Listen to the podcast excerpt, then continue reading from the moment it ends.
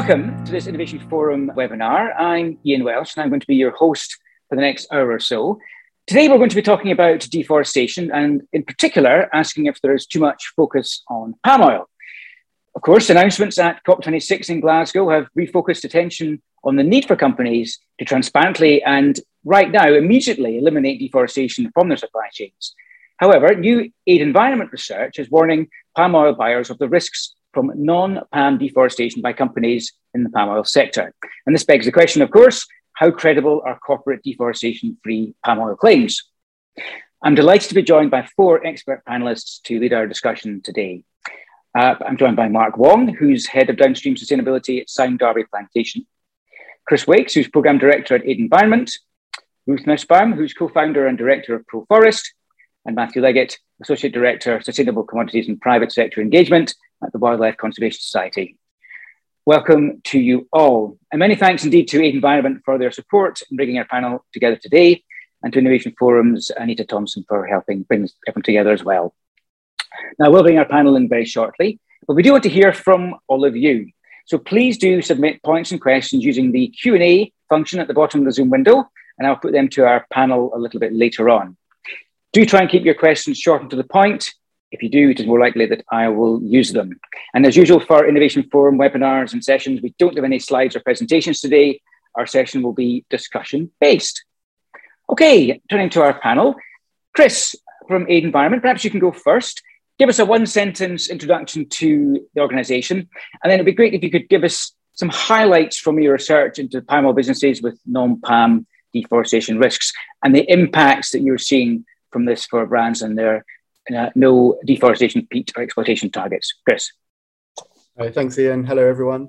Yeah, um, so Aid Environment is a not-for-profit um, based in the Netherlands and Indonesia that uh, works to increase the sustainability performance of companies operating in agricultural and forestry sectors. Um, so Aid Environment's been one of our jobs is monitoring land use change in Indonesia, Malaysia, and Papua New Guinea. And we've observed many trends over the years. Um, one of the key ones is that the deforestation for oil palm plantation development has decreased. Um, another is that we're increasingly seeing the companies um, clearing forest for oil palm are not really linked to international supply chains with no deforestation policies, so NDPE policies. Um, you're seeing them increasingly with no known supply chain links, sometimes um, with no mill, um, and often um, linked to buyers in Indonesia's domestic um, biofuel sector. Another trend that we've seen is that we pick up deforestation and it's on um, other concessions than palm, so typically timber concessions. Um, and it's quite a lot of deforestation. In 2020, we were able to attribute 13,000 hectares of deforestation to five companies alone in Indonesia for industrial trees. That's pulp and paper, plywood, rubber. Um, and what you see a lot is that there is a big overlap between the companies operating timber concessions and palm oil concessions. We estimate it's about 64% of timber concessions are owned by companies that also operate oil palm um, concessions. And it's often um, deforestation is on concessions owned by companies that are supplying palm oil to um, supply chains covered by no deforestation policies so to look into this a little bit more and see sort of how much overlap there was and how much deforestation some of these palm oil buyers were exposed to last year we published a report that detailed our analysis of 10 companies seven in indonesia and three in sarawak in malaysia um, that operate oil palm and timber concessions and sell to oil palm companies palm oil buyers with no deforestation policies and we found 133,000 hectares of deforestation between 2016 and 2021 for timber. Um, when you when we raise this with um, palm oil buyers, which we've been doing for a number of years because it comes up quite often, they will almost always um, say that they apply their NDP policies only to oil palm. It's, it's a commodity specific application of the policies. There will sometimes be some, um, some discussion with a supplier about non-palm related deforestation. There is precedent, but officially it's usually um, the NDP policy is for palm oil.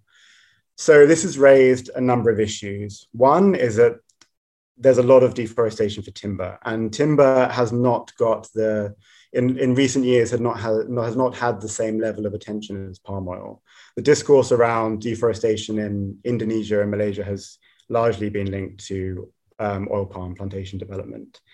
You also have this issue of if you're a palm oil buyer and you're claiming that you're implementing a no deforestation policy, how authentic are those claims if one of your suppliers is clearing forests? It's just not for palm oil. And then there's been this big focus, big change really in, in the in the palm oil sector in the last few years that there's a lot of discussion about compensation, recovery of degraded habitats, and degraded landscapes.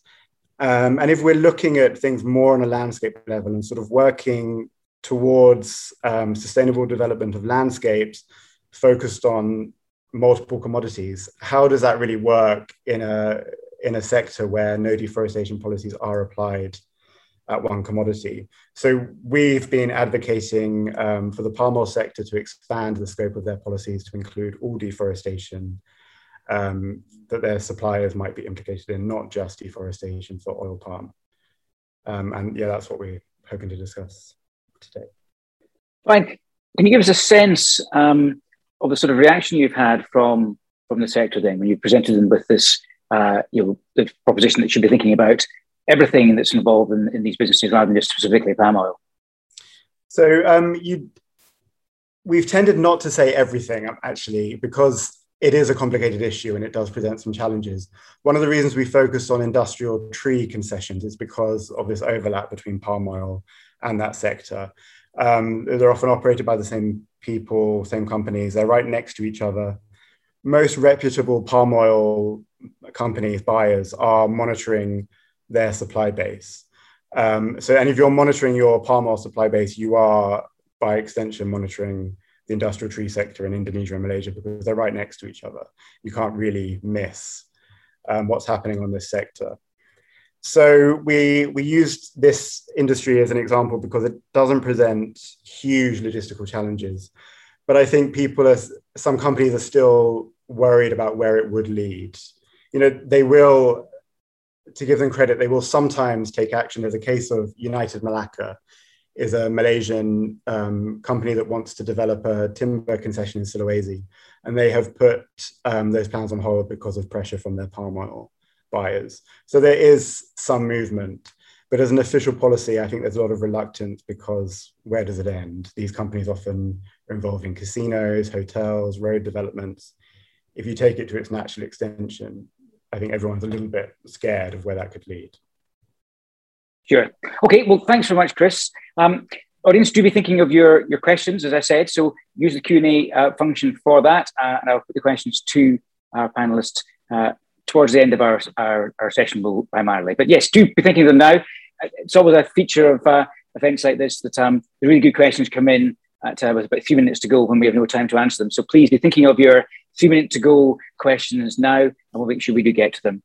Well, you thanks very much, Chris. Uh, Ruth, let me turn to you. Um, as for Chris, do give us a, a one sentence introduction to ProForest, and then I'm really interested to hear how much you you agree with the, our central question: Has there been too much focus on palm oil, given the undoubted progress that the sector has made? Ruth.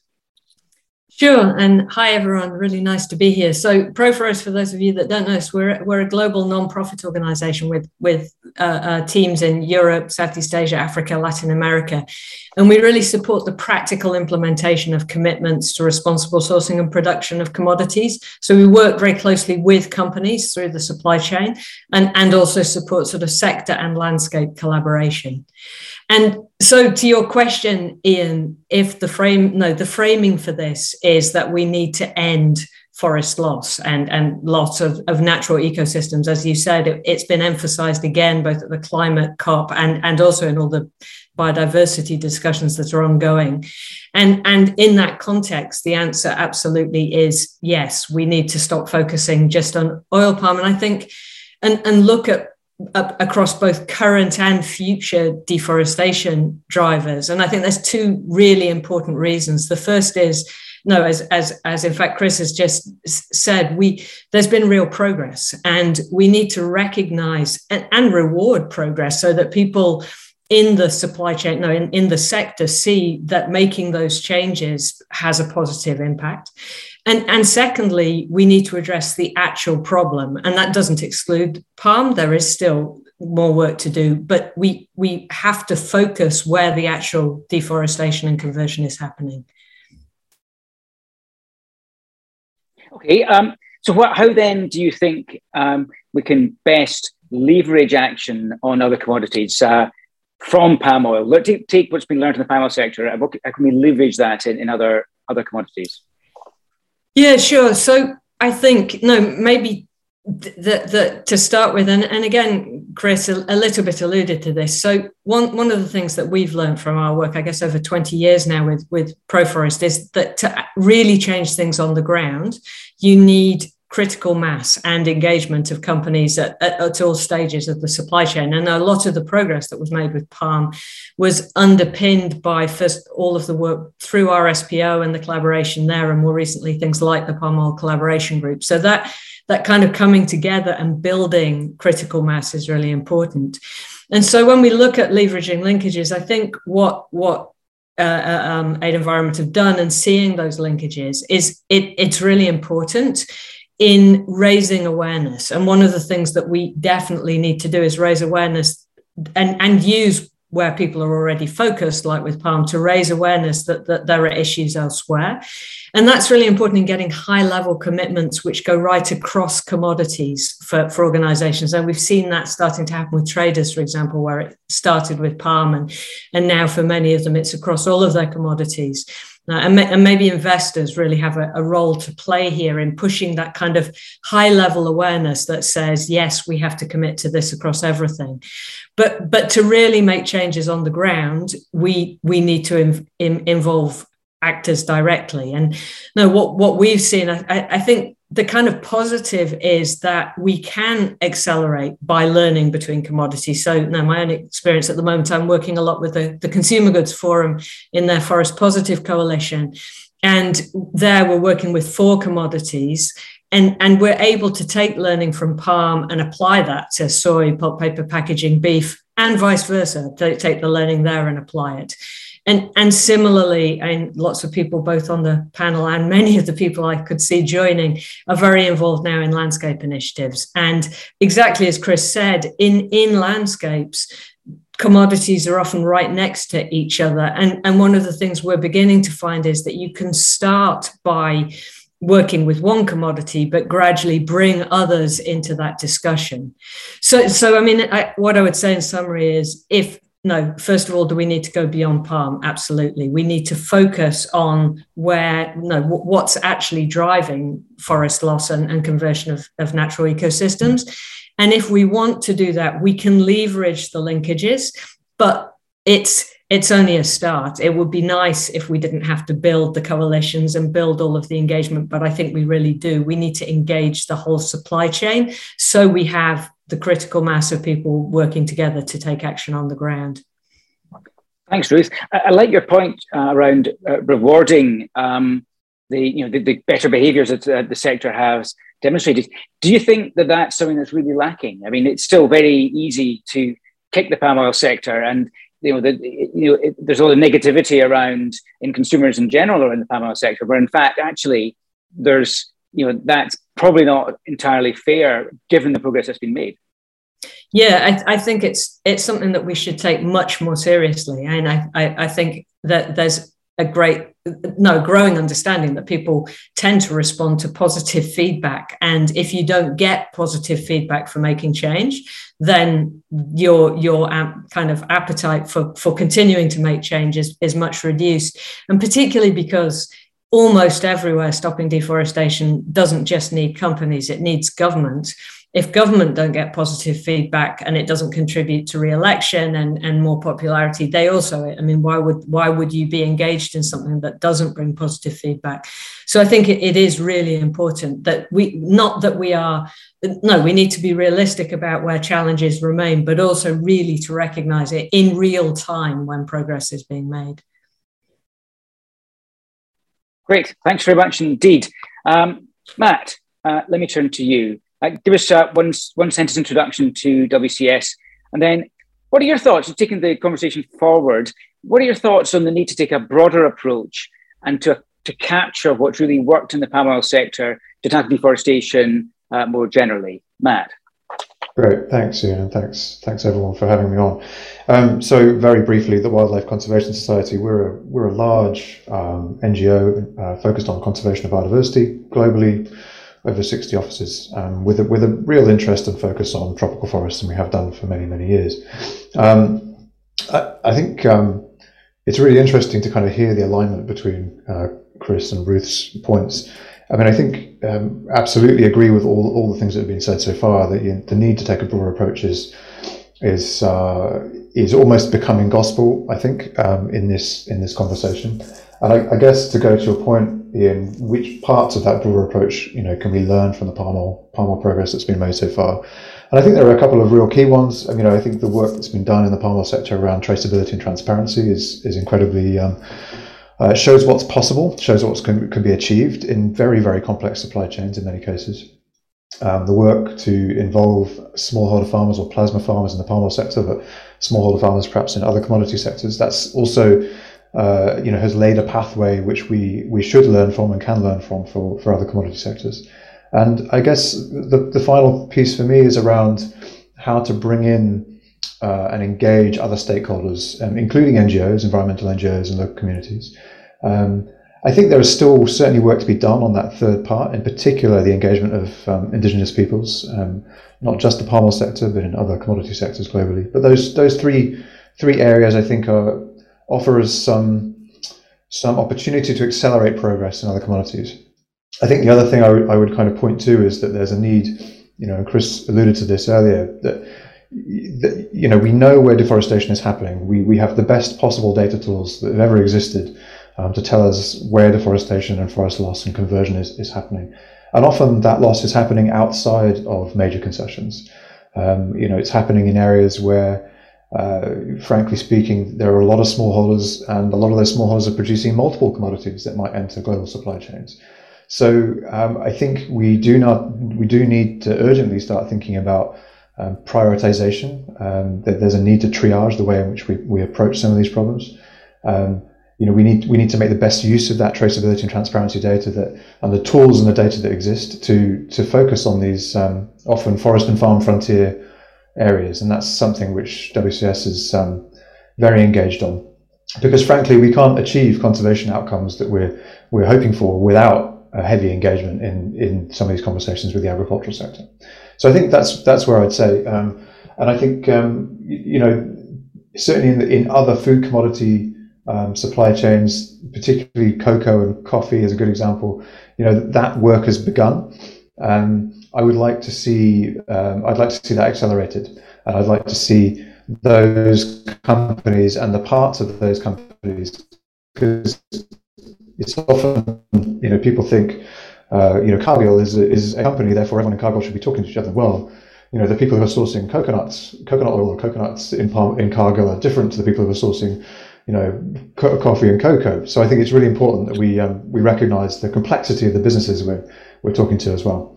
So I think that, that that's probably my key point. Uh, thank you very much indeed. Um, I wonder if just go back to what the, the first thing you talked about the traceability and transparency that um, you think the oil sector has done well. Can you just give us a bit, a, bit more on that? You know, what are the examples of the sorts of things that have worked, in your opinion, that then could be transferable to, to other supply chains? Well, I mean, there's a number. You know, I, th- I think there's a, there's a number of different country- companies have had different approaches. Um, I think you know the perhaps this began with um, a lot of investment being put into supply chains. You know, mapping individual farms and farmers. Um, and I think through that process, there have been a number of tools developed which which kind of facilitate that um, process. So you know, in Sumatra, for example, there's been some amazing work done on supply chain traceability and transparency in the palm oil sector. Um, increasingly, I think we're seeing a, a realization that um, a lot of NGOs and community groups hold really valuable data. So rather than going out and having to replicate um, a, a, lot of those data sets, data sharing is becoming a lot more common. I think that's a real positive step forward.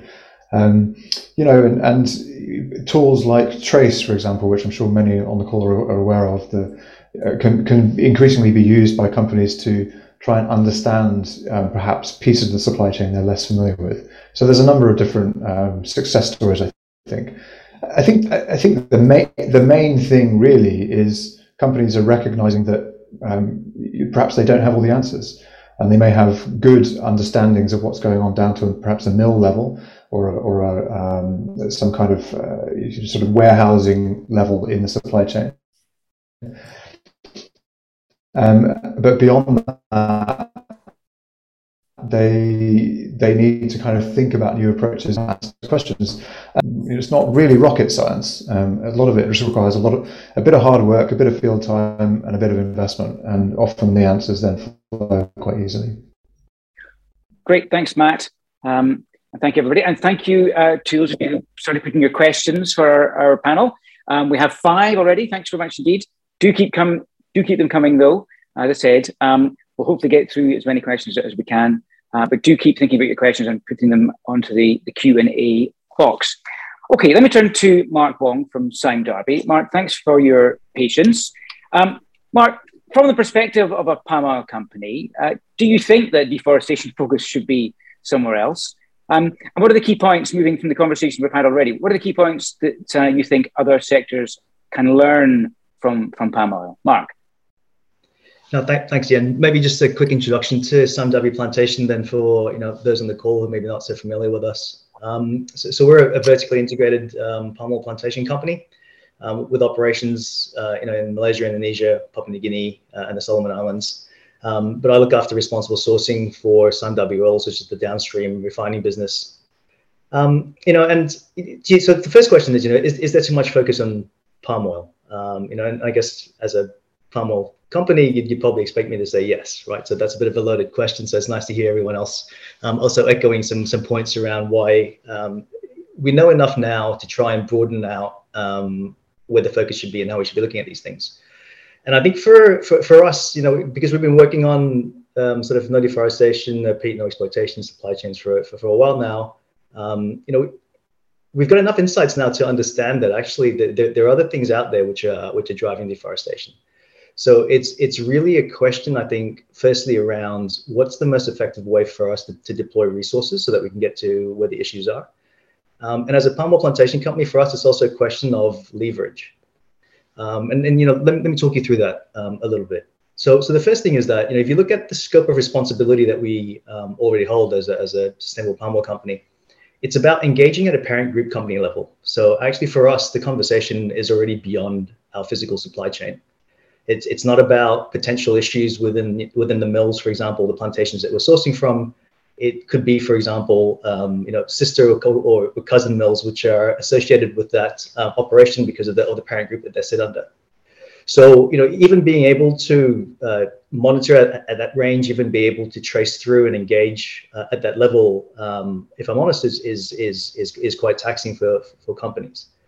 Um, and to try and then extend that through to you know potentially um, affiliated companies in other sectors, whether they be timber, as Chris talked about, or mining, or even property development, means that there's actually a lot more resources that needs to be put in to really try and do that. And, and if I'm honest, I, I don't know if, if that's even possible to do well. You know, at a policy level, you can put it in place, but but whether you know ourselves as, as a oil company is able to do that well is, is, is a big question mark.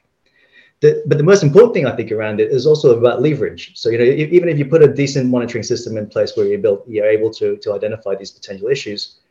As a palm oil company, do you have leverage on these other operations to uh, cease and desist? Because I mean, you know, at the end of the day, what we're really trying to do is, is not just identify what the issues are, but we're really trying to nip these um, drivers at the bud. Um, and in some cases, if you are, you know, um, trying to speak to, to, to a company um, because, you know, the, the person that you're selling palm oil to has an auntie who also owns some shares in a mining company. Um, th- those links and, the, and, and that leverage doesn't necessarily isn't always always there. Um, and, and so you know from a kind of philosophical perspective, I do understand um, why you'd, you'd want to try and get that level of, of policy, um, you know, s- sort of across.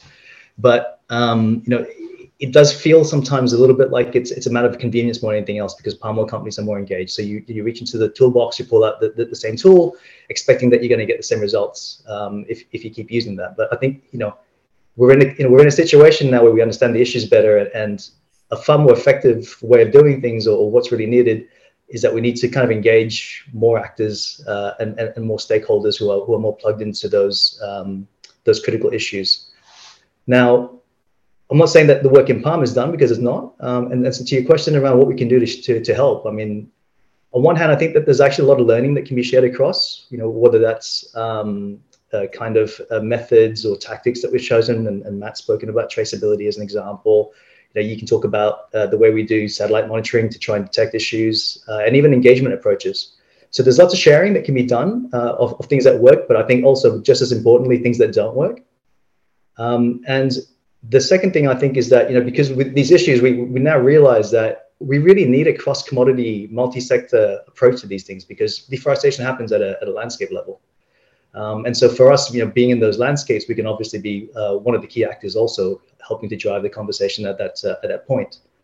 Um, but I think the other thing that's really important to try and, and, and think about these days is that, you know, we, we always try and approach this issue um, in a kind of cookie cutter way, right? So we develop certain tools, whether it's traceability, satellite monitoring, and, and even the, the way we do assessments, and expect that we can actually just cookie cutter that across all the different landscapes to try and address the issues.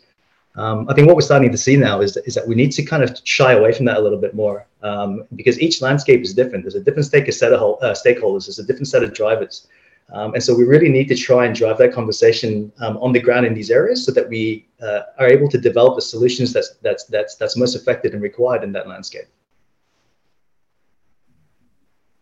Thank you. Thanks very much indeed. Uh, what do you think then, Mark, is necessary to, to develop uh, more level playing fields then? What, what sort of things you need to see and perhaps have seen uh, in the palm oil sector where you know, it is a, a fair level playing field approach um, so that you know it's easier to for, for progress to be made. I mean, it, obviously, uh, government and regulation has a clear role to play. Um, you know, a level playing field. Maybe another way to think of it is, um, you know, how do we actually start to get the same level of understanding within the other sectors that we have in Palm? And I think that's that's probably one of the reasons why well, reasons why people come and, and leave Vision Palm again because there's been a lot of work done, a lot of understanding.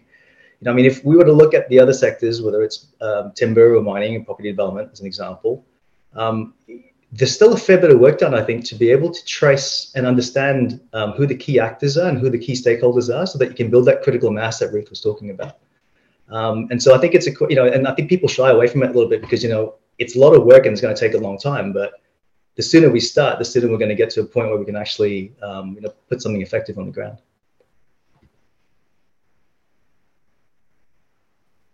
Great, thanks very much indeed. Um, okay, and thank you uh, for your questions. Let me turn to some of these now.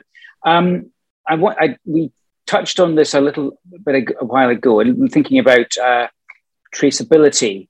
Uh, I wonder if our panel interested, I'm interested to hear from from our panel their thoughts on the relative traceability or the relative ease of traceability and transparency in, in different sectors.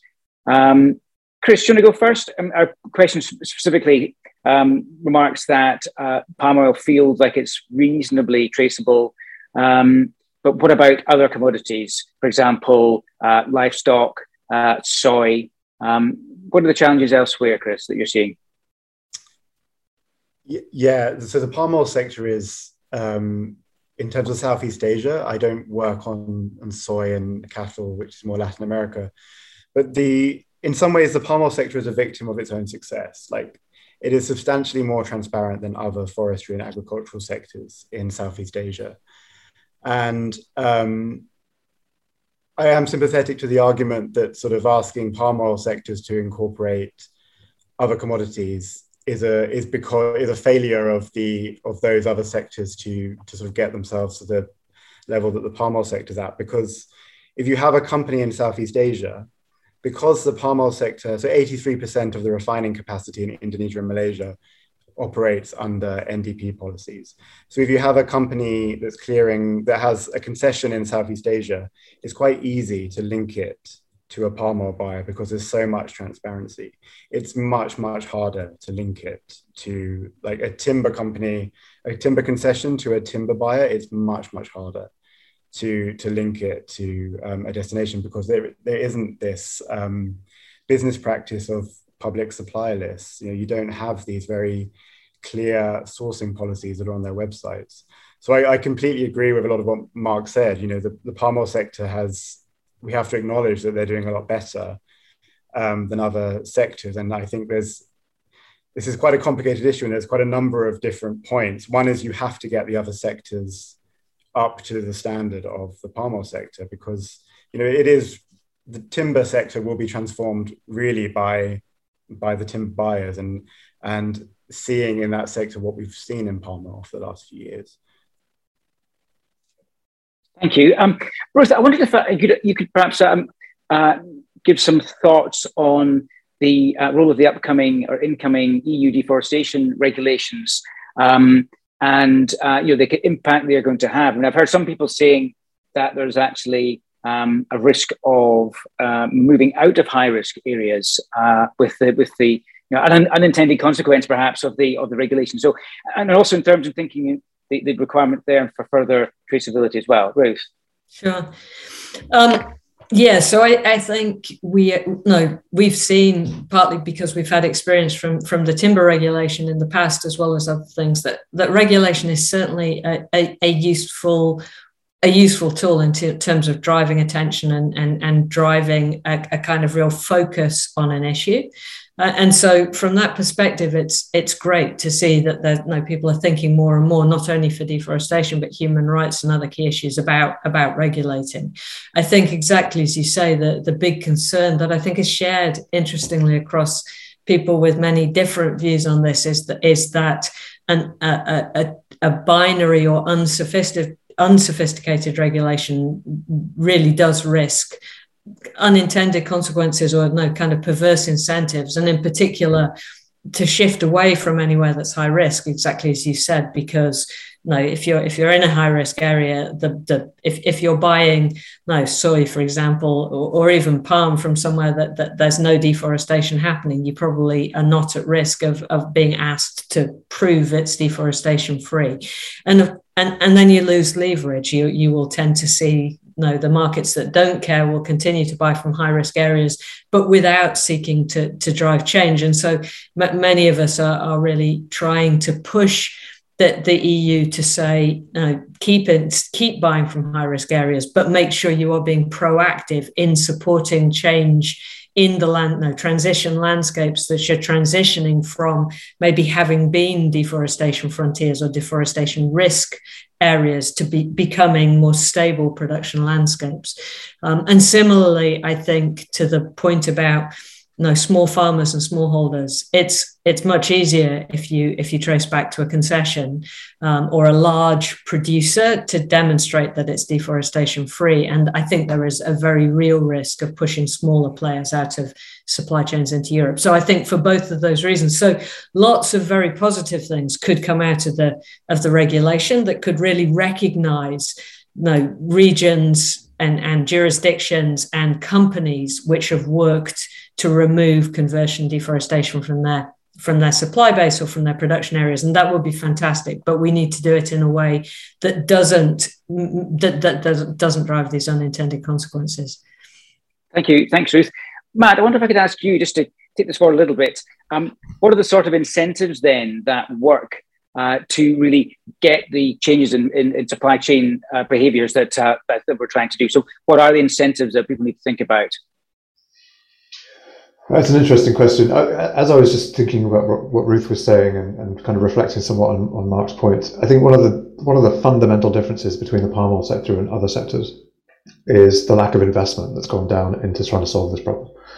Um, and partly that's a product of kind of NGO focus um, and time, but but a lot of it, you know, credit due to the companies. Uh, they have turned around and, and spent a lot of money, and by and large, the kind of the other sectors you hear about that are connected to deforestation risk really don't spend very much money at all in trying to help or understand what's going on in the smallholder or or small business part of their supply chain. It just really doesn't get that much focus and attention. And yet the expectation is that they have high level sourcing policies which you know commit to various different good and wonderful things, but the investment just isn't there at the lower part of the supply chain.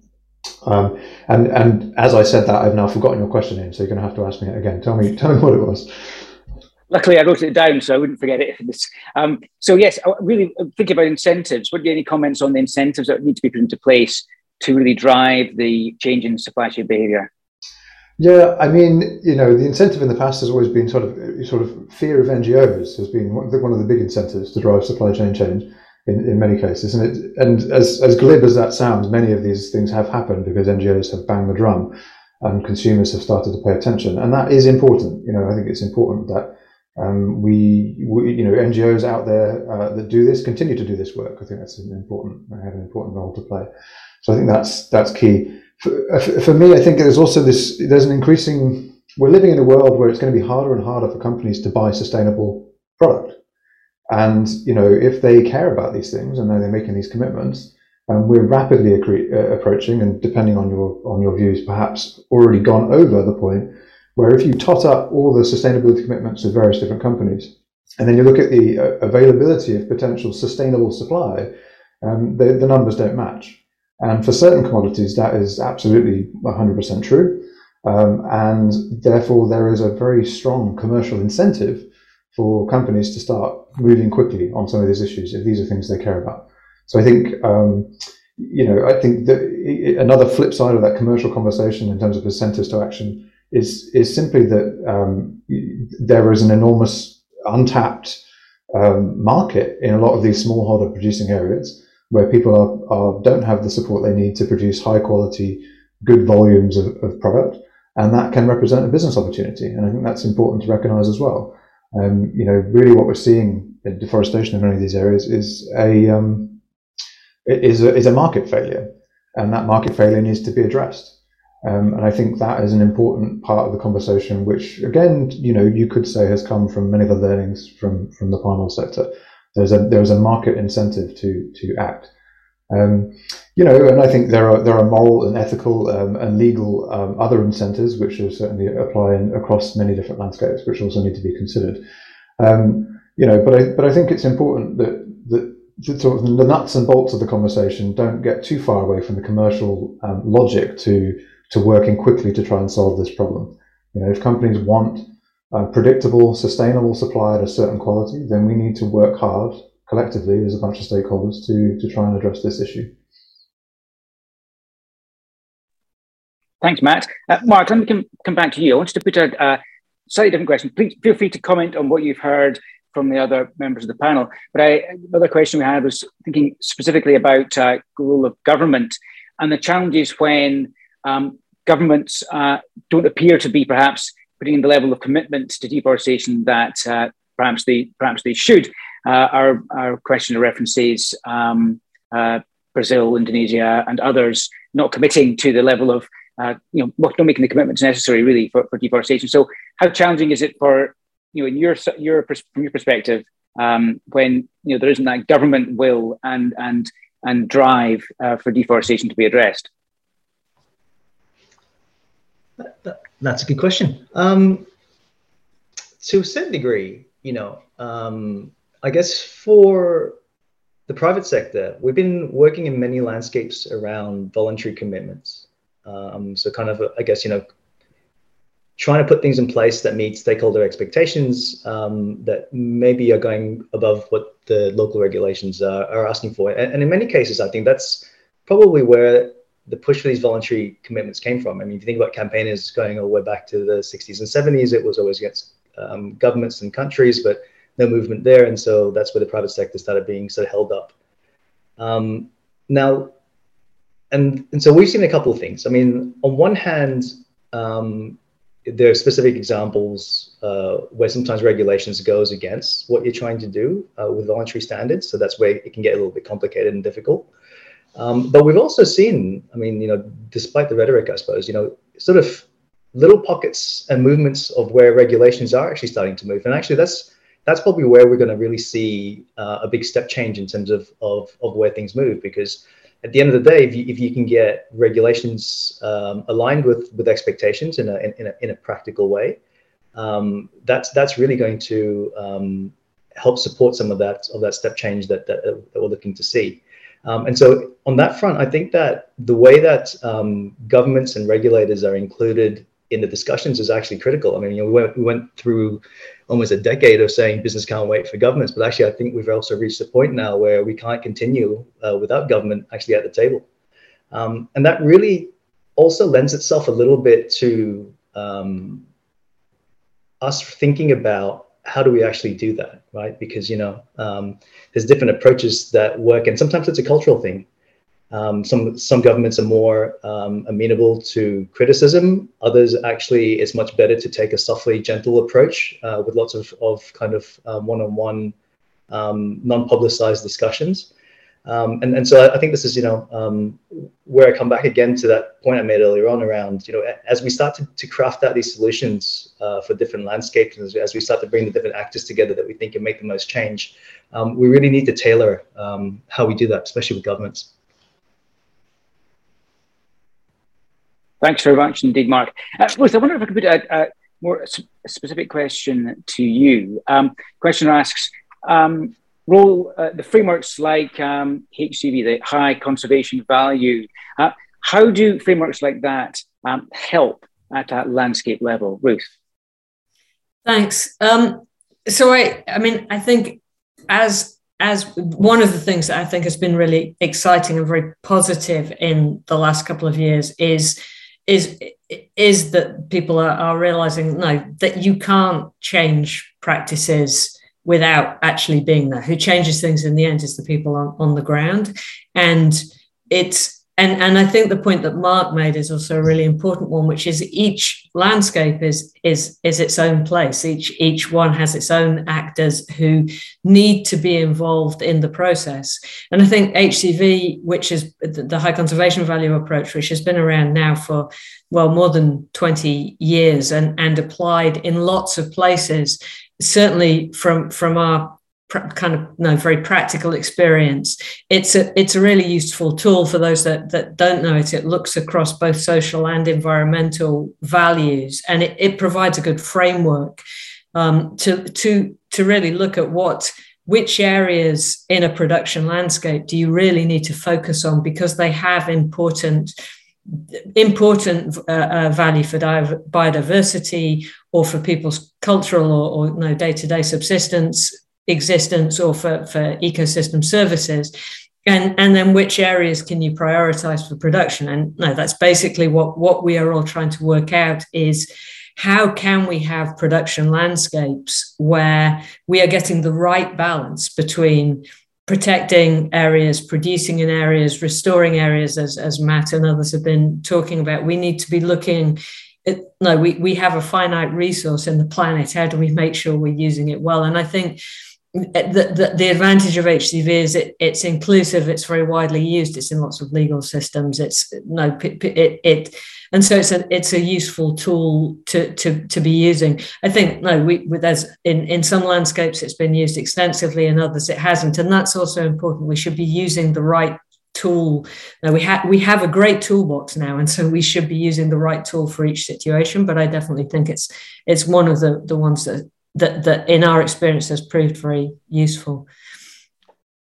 Thank you very much. Uh, it comes back to the point around every landscape being unique. So you have to think about the right tools to use in an individual yeah. uh, landscape. Um, Chris, perhaps I come back to you. We've got a specific question about the uh, challenges when you have companies that have uh, no uh, deforestation, peat, and exploitation commitments, but then are deforest uh, using shadow companies. This is something that's been exposed in the past. How do you make these companies accountable, Chris? Um, so the shadow company issue, yeah, that's one of the biggest challenges in the sector is the way that often these companies are structured, um, the use of secrecy jurisdictions. Sometimes you get to a, le- a, level where you just can't find out any more information. Um, you see it a lot with like companies registered in the British Virgin Islands.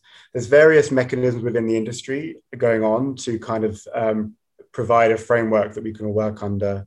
Um, the RSPO is adjudicating some cases where complainants have um, claimed an RSPO member is linked to a company. Um, so I'm we're hoping that in the next year or so there'll be some rules that will come out that will make it easier.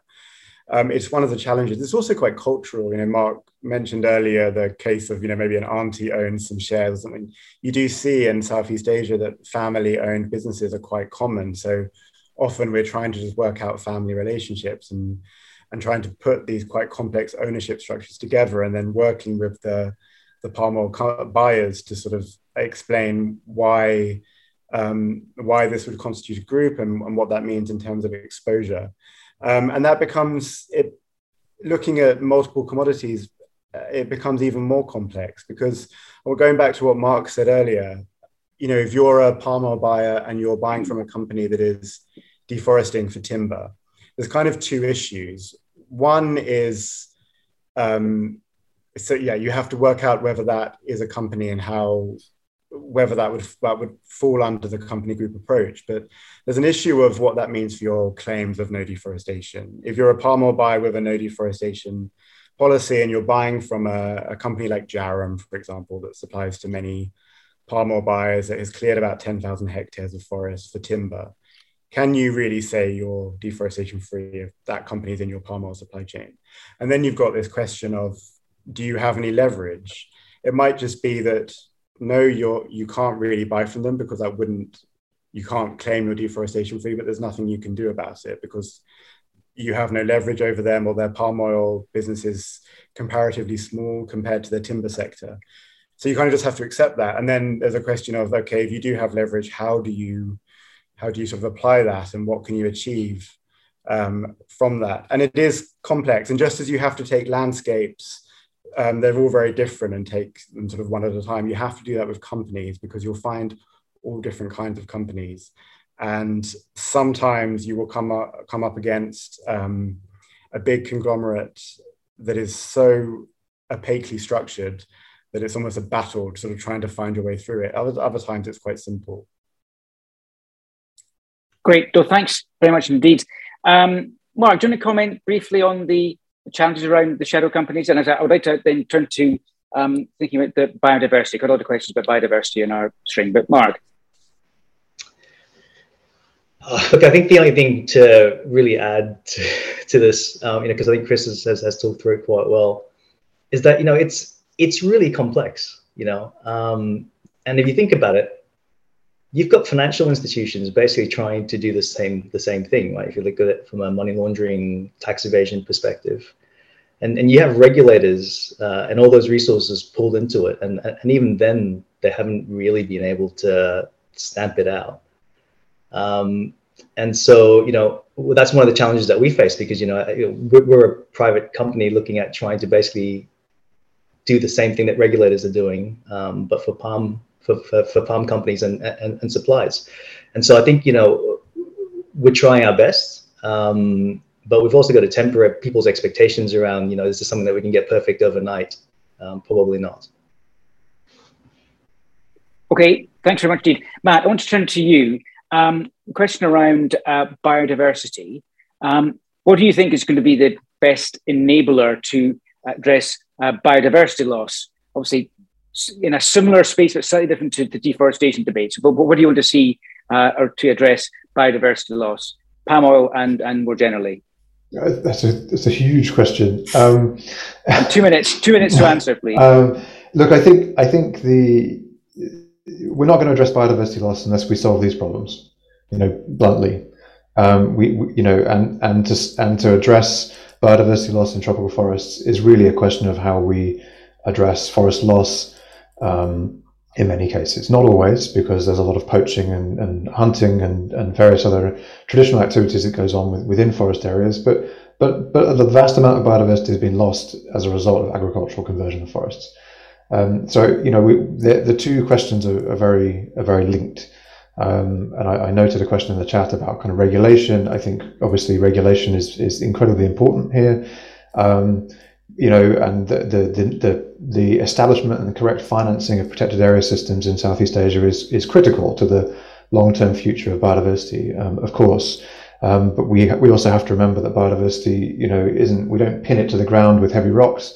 It tends to walk around.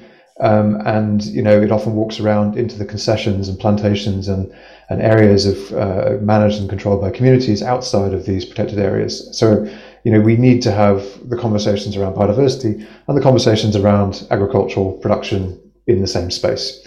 Um, and you know, I think it's important, and we're seeing this more and more now. You know, with the various COPs, with the UNFCCC COP, and also with the, the Convention on Biological Diversity, we're seeing these conversations come together more and more. So that's that's promising. Um, and there are businesses that are doing really good things, particularly actually the palm oil um, plantations, by and large, all have um, regulations and, and, approaches to, to deal with monitoring and, and, and protecting biodiversity on, on, plantations. And that is definitely a good thing. Um, the main challenge right now in Southeast Asia is, is enough funding for the protected area, protected area systems. There just simply isn't enough funding. we're talking, you know, it needs to be increased by a factor of 50 in most places. So that is something that needs to needs to change. Thank you very much indeed. Um, I'd like to turn now to thinking a bit about Indigenous communities um, and smallholder farmers uh, in particular. Um, Ruth, perhaps you can uh, have a think about how what's the most effective way to engage with Indigenous communities, smallholder farmers, uh, so that they can uh, to support deforestation efforts um, at a landscape level. Another massive question, a whole entire conference worth of uh, there. Um, but if you could respond and, and, briefly, please, I do want to try to get through as many questions as we can. Ruth.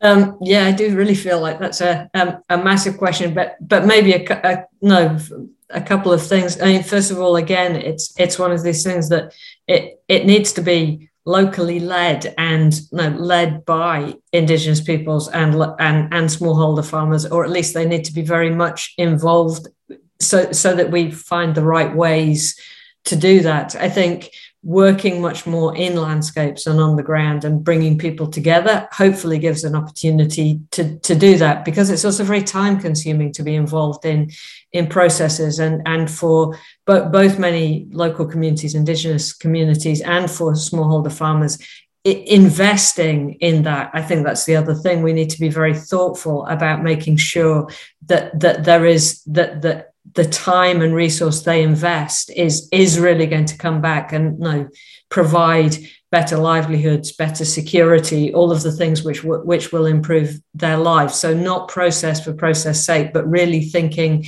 about how to find what do, do, do what do people need and how can we best support doing that while in turn engaging them with the, the you know, continuing to protect forests and, and natural ecosystems. Thanks. Thank you very much. Thanks very much indeed.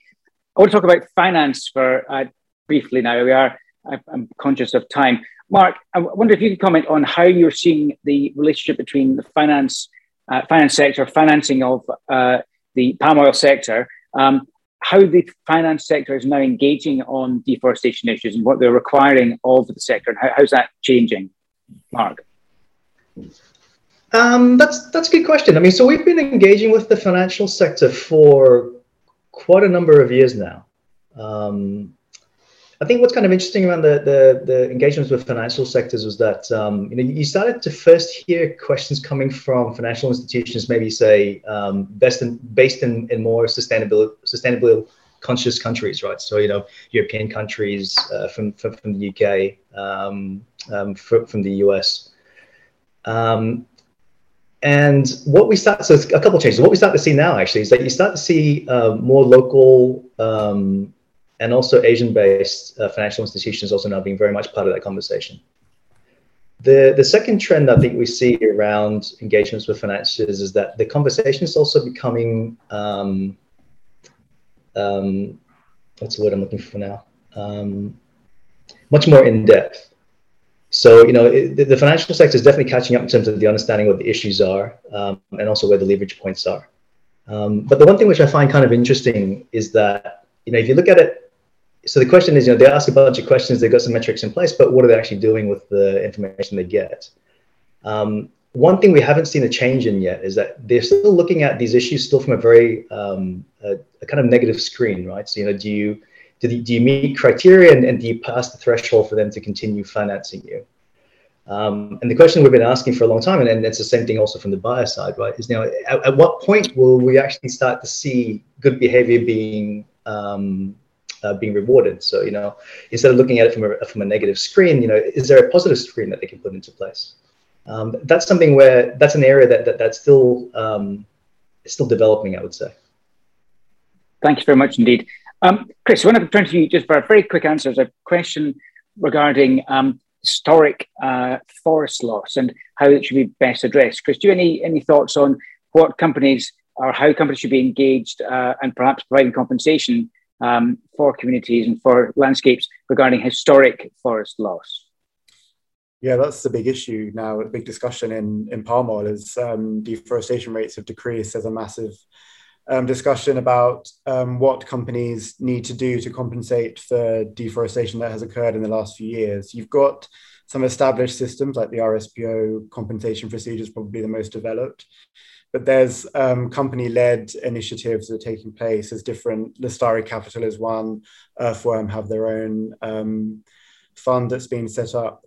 It's what um, all the traders are are talking about. I mean, Sime Darby have also been involved in some of these discussions, and there's there's commitment. Really, everyone agrees that they have profited from deforestation, so they have to compensate. The big question is, what does that look like, and what mechanism? The RSPO mechanism is quite expensive. Um, I think it's two and a half thousand dollars per hectare. So there's questions about um, how you compensate. Do you have to compensate within the area that was cleared, or can you sort of um, put money into a pool and then it's used for conservation in other areas? There's questions about the government support for that. You know, Indonesia is increasingly becoming a bit you know, more hostile to environmental movements with some of their legislation and um, government statements. Um, and that's also, again, why this um, cross commodity issue is important because if you talk about recovery in just the palm oil sector, how do you do that in landscapes that are dominated by selective logging concessions, industrial tree concession, mines, where the government is the key stakeholder usually, where you've got communities, um, different ethnic groups.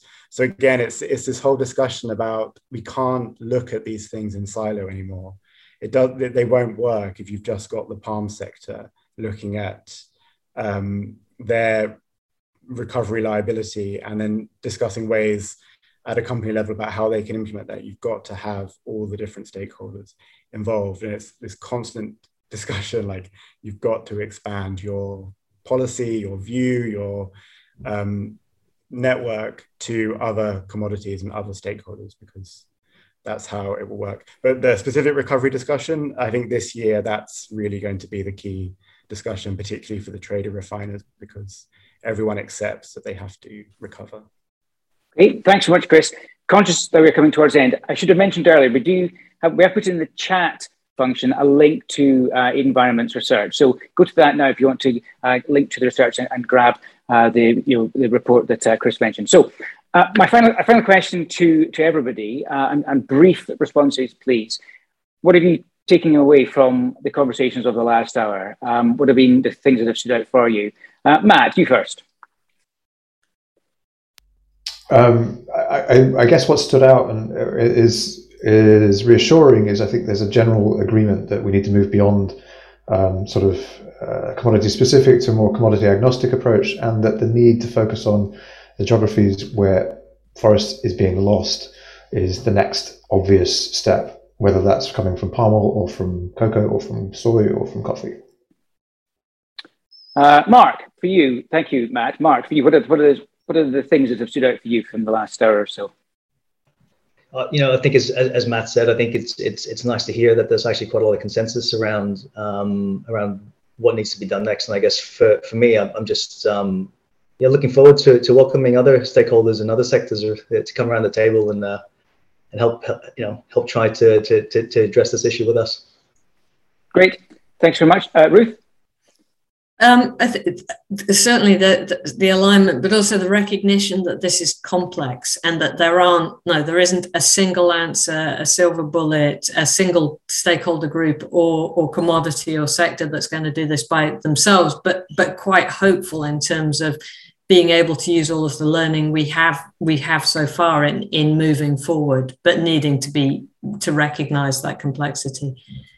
Great, thanks, thanks, Rick. And, and Chris, final word to you. What, what do you what have you picked up in the last hour?